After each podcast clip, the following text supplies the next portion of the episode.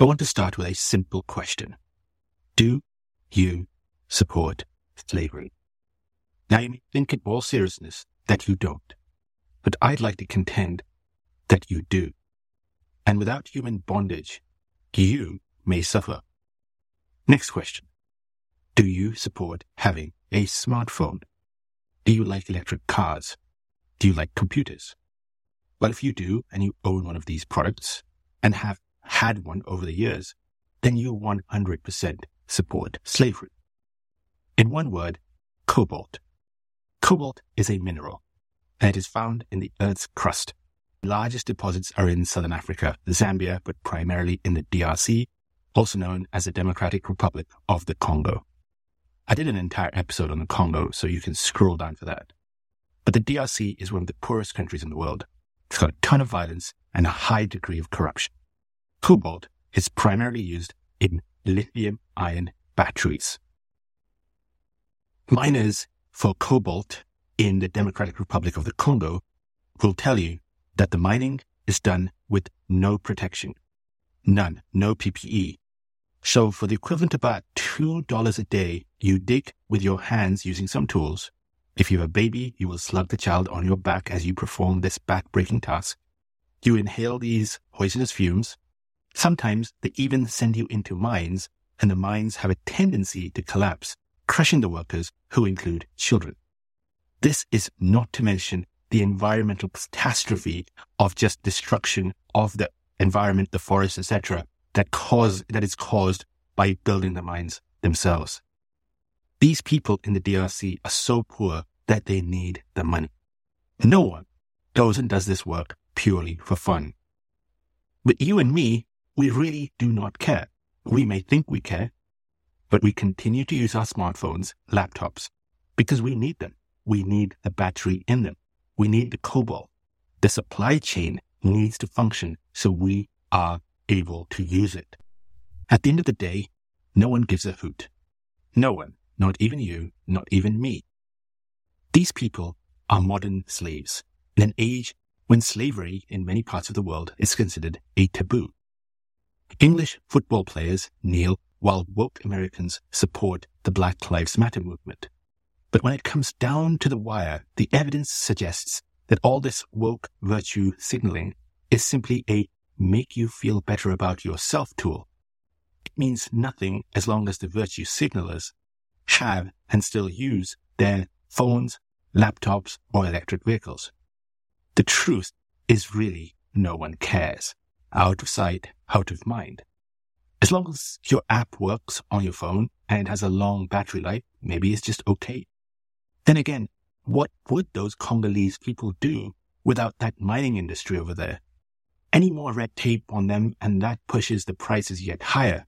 And if your mobile price jumps from 1000 US dollars to 2000 US dollars, that's pricey, right? Right. I made an episode called the Meaning of Life episode, so go scroll down and check it out. In it, one of the arguments I made is that humans don't really give a damn about other humans. We do, if we know them, maybe, but for the most part, we really don't care. That is who we are. That is our species. Yes, there are some humans like Mother Teresa on one extreme, while we've got Adolf Hitler on another extreme.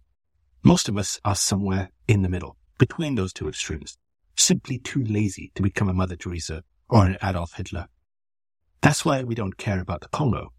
If you live in the West, maybe you, and I air quote, care about the Uyghurs in Western China.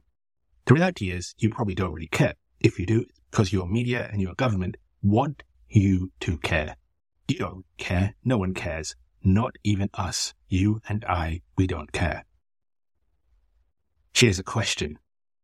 Is human suffering, human bondage, and thus human slavery for economic gain and pleasure in our human DNA? After all, we do that to animals. Why couldn't we do that to a human that is also just another animal? David Livingstone, a British explorer of Africa in the later 1800s, said this of his eyewitness accounts of Arab slave traders in Eastern Africa and this is quotes from Livingstone himself. The 19th of June, 1866. We passed a woman tied by the neck to a tree and dead. The people of the country explained that she had been unable to keep up with the other slaves in a gang, and her master had determined that she should not become anyone else's property if she recovered. 26th of June, 1866. We passed a slave woman shot or stabbed through the body and lying on the path. A group of men stood about a hundred yards off on one side and another on the other side, looking on. They said an Arab who passed early that morning had done it in anger at losing the price he had given for her because she was unable to walk any longer. 27th of June, 1866. Today we came upon a man dead from starvation. He was very thin. One of our men wandered and found many slaves with slave sticks on, abandoned by their masters from want of food. They were too weak to be able to speak or say where they had come from. Some were quite young. And that ends the quote from Livingstone. And those accounts that he mentioned, those days were just some days apart from each other. We humans are very capable of this. If you live in the West, you simply outsource the suffering elsewhere. Someone does the pollution. Someone does the manufacturing. Someone does the extraction. And it all happens somewhere else, while you are fed narratives about climate change and gender neutral bathrooms. Don't just take my word for it. Without cheap human labor, the processing of fossil fuels, and just generally messing with this planet, the changes and advancement, so called, of so called progressive advancement isn't really possible. It's either those people in the Congo who suffer, or you don't get to use Amazon or Netflix. You can't work remotely using your laptop or drive an electric car and look all green. And can't do all this stuff without someone else suffering. Unless you and I want to go back to the year 1800, the chances are you'll want the cobalt to be mined and the fossil fuels coming all the way down to you. By the way, I do have a whole other episode on just fossil fuels, so go check that out. I want you to understand here on slavery, human bondage, and extreme human suffering for economic gain. We do it today. It's not just in the Congo.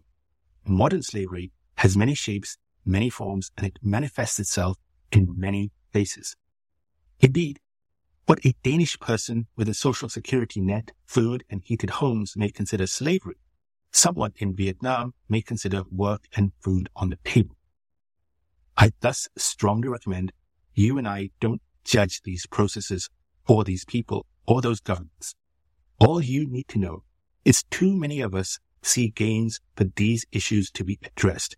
And I'll get to addressing issues in a bit, but without people suffering, and this is the basic core point, you and I, as in many other people, do not advance or progress or have comfortable lives. But the reality, and I think this reality needs to be internalized. Humans make other humans suffer, and it's awful suffering on a massive scale. Moreover, it's happening right now. You and me, we both benefit from it. The International Labour Organization, it's a body linked to the United Nations, estimates that by their own definitions, over 40 million people are in some form of slavery today. 25 million people are in forced labor, of whom 16 million are exploited in the private sector, such as domestic work, construction, or agriculture. About 5 million in forced sexual exploitation, and about 4 million in forced labor imposed by state governments. An additional 15 million are in forced marriages. Some people, of course, would not have livelihoods if they did not send disabled children out to beg on the streets, or pimp sex workers, or go down mines. Maybe they would starve to death, or maybe they would actually have decent lives. We can never know. Let's look back to pre 1945 Britain, because life was quite hard. Most Britons did not have central heating. Most people had no running water. Most people had no 24-7 electricity. Most people were poor. Most kids worked in filthy conditions. In the Industrial Revolution, they also had zero rights. They worked factories to the bone. In the agricultural space, they were nothing but low paid menial labor. Life was hard. Then came Karl Marx and the communist revolution. Utopian communism, though, failed. So did utopian capitalism. What worked and still does somewhat is government controlled and owned capitalism and government controlled and owned socialism. That's why middle class America is better, better off than the people of Eastern Congo down cobalt mine. Your government owns your backside. And over the last 100 to 200 years, somehow the threat of communist revolution scared them enough to make life a lot better for the really destitute. But when you make American lives better, you still need that work to happen, that stuff to get done. And there's always a cost. You move all of that cost broad. That's how globalism works. Someone is always screwed. And you and I need to be sure that it's rather someone else than it is us. What may prove somewhat shocking to many people is that there are still places where slavery by descent is still commonplace. You can be a slave, therefore, because your parents were slaves themselves, especially if you are considered or they were considered personal property of someone else. In India and in the Indian subcontinent, you guys, if you're listening from there, will be familiar with the word zamindar. There's still government forced labor too. It's not quite like Roman times, but many people are forced to work for the government even if they don't want to. Think North Korea. Prison labor is commonplace, including in rich countries like the US and China. Bondage is common too. People give themselves up for bonded work if they can't repay debts. Migrant labor. This was a hot potato issue in 2022's Qatar World Cup. But honestly, that's not actually that bad. I mean, it's bad, but it's in the context of bad, it's not that bad because many of those migrant labor forces went to Qatar knowing what it's like and worked there voluntarily. There are migrants that move around without the will to want to move, and they're often children and sex workers. Leading on to the next type of slavery, sex slavery. There was a case recently, even in the United Kingdom, where a gang in Bradford was caught, where they were turning young, impressionable girls into sex workers. Domestic help is often treated very poorly. Most domestic help are women, and many work in different cities inside their own countries, or they move abroad to work in other countries. In some or many cases, with little or no rights when they get there. Forced and child marriages are also common or more common than you realize. And I mean, all of this stuff is happening today. It's happening right now. And you need it to happen, don't you? Maybe not all of it, but sending those Congolese people without PPE into cobalt mines is certainly real. So next question is, what can be done? Well, you could just go back to the Stone Age. Seriously, I do not kid.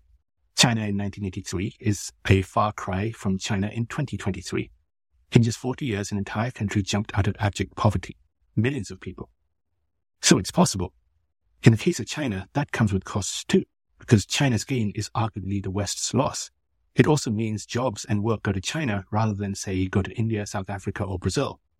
Nothing is cost free. But to do that, someone had to have a vision an understanding to get that vision from A, take the people from A to B. Poor people need to suffer extreme hardship initially in China, and then they can outsource that hardship later on elsewhere. That's the Western model. The West took 300 years to do it. The Chinese took 30 years to do it. So something is possible. Some change can be done, but it needs to start somewhere. Maybe it starts with the workers themselves, maybe the governments, the companies up and down the supply chain. Maybe it's the consumer, that's you and I. It's hard to say. But really, truthfully, slavery has lasted since the first civilizations, probably even earlier, and it's going nowhere. It's staying here long after you and I are gone it will just morph into something else, like it always has. Will population declines help? No idea. But if you want to build cheap starships to Mars, the moon, and other places like that, and exploit those places for human living, the chances are that most people would rather someone else on the cheap do all that mining and all that nonsense for you so you just show up. Anything, of course, is possible, but today, right now, this second, slavery is happening and many people are benefiting, including me and you. Though it's morally bad and in bad taste, deep down you know that it's rather them than it is me, and is a sad fact of the human condition. And no amount, none, zero amount of virtue signaling is going to solve anything. There's nothing we can do, and nothing we maybe should be doing, other than maybe raising some awareness. But that's it. That's all you can do. We are designed as humans to not care and to benefit from the suffering of other living beings, including other humans.